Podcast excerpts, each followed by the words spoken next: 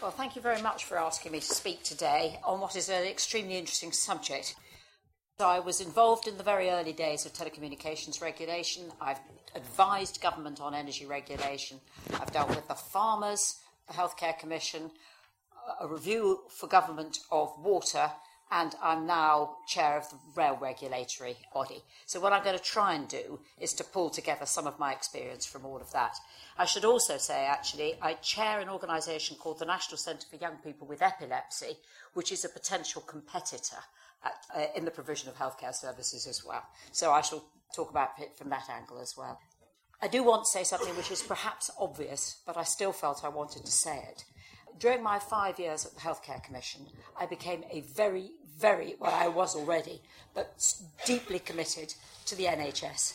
So anything that I am going to go on and say about competition is against the backdrop of the significance and importance for our society of having healthcare for all, free at the point of delivery and need.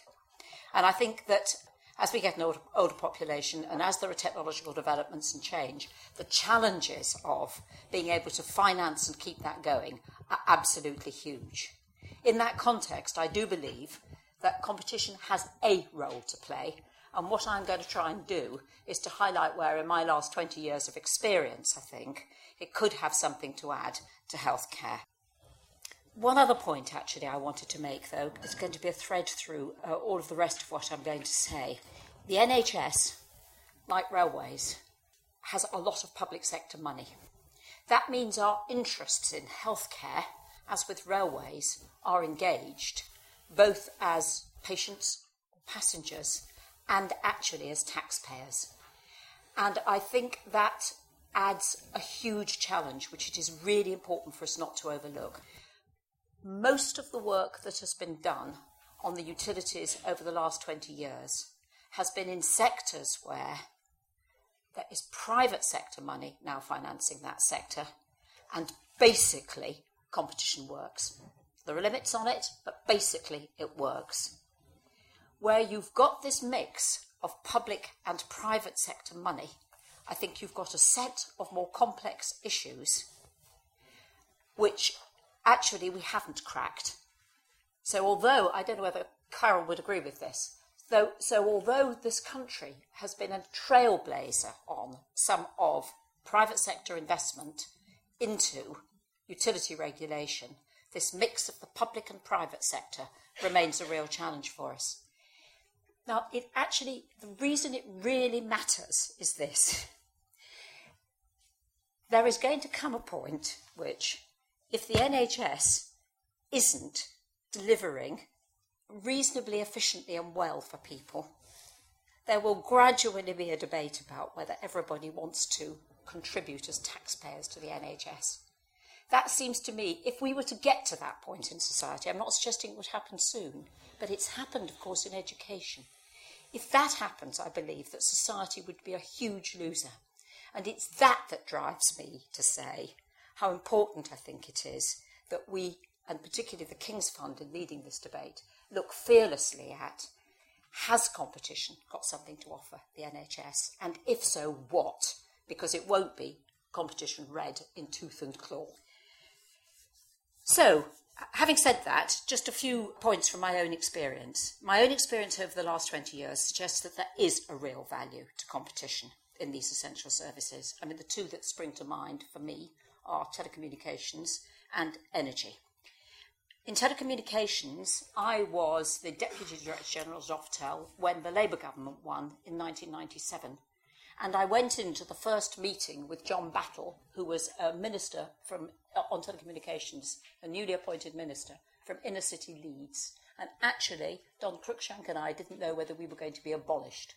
We could have walked out of that room being told that we were going to be abolished because the utility uh, organisations, the regulators, have been so much creatures of the uh, then Conservative government. Actually, what John Battle said to us was my inner city constituency, 10 years ago, nobody had a telephone. Now I'm surprised if one of my constituents doesn't. And as far as I'm concerned, that's a revolution worth happening. Now, I am not thereby saying that I think that revolution can read straight across to healthcare because I don't. For reasons I'm going to go on and say. What I thought that was, was imaginative about the benefits for people, that he was therefore willing to embrace competition. I think in telecommunications and energy, we've had a decade or so of falling prices, actually because of the underlying technology changes that took place in those sectors. I won't go into those. Now, there are, of course, technological developments in healthcare as well, and capitalising on those on behalf of patients seems to me to be important, and if competition can play a role, great. Next, really important point I want to make is this people talk about competition as though it's a monolithic whole, and it is not. It's good in some places and bad in others.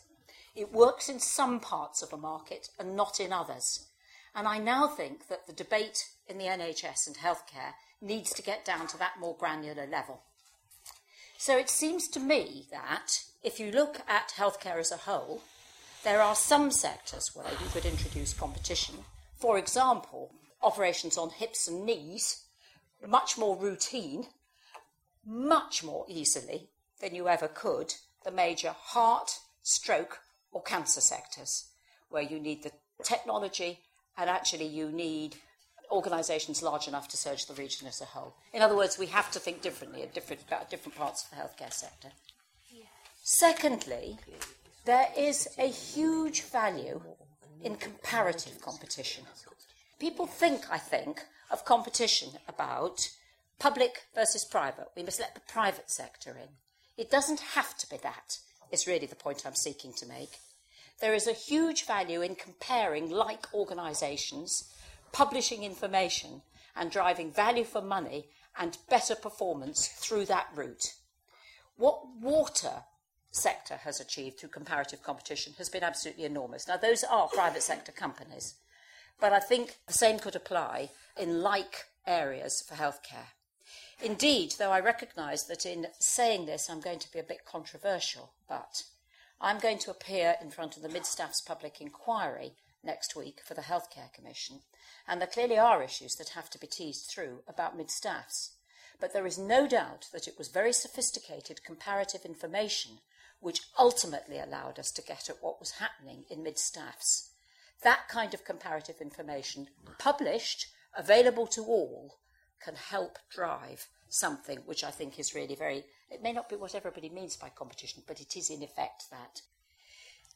Third point I wanted to make was this, and actually this point I hadn't been going to make, but arises from a very quick pre discussion I was having with Baroness Thornton. You can have more restricted forms of competition, and I think they might be worth thinking about in terms of healthcare. Let me tell you what I mean by that. And this example comes absolutely from the rail sector. In the rail sector, what we do is we give franchises for the major passenger services in areas.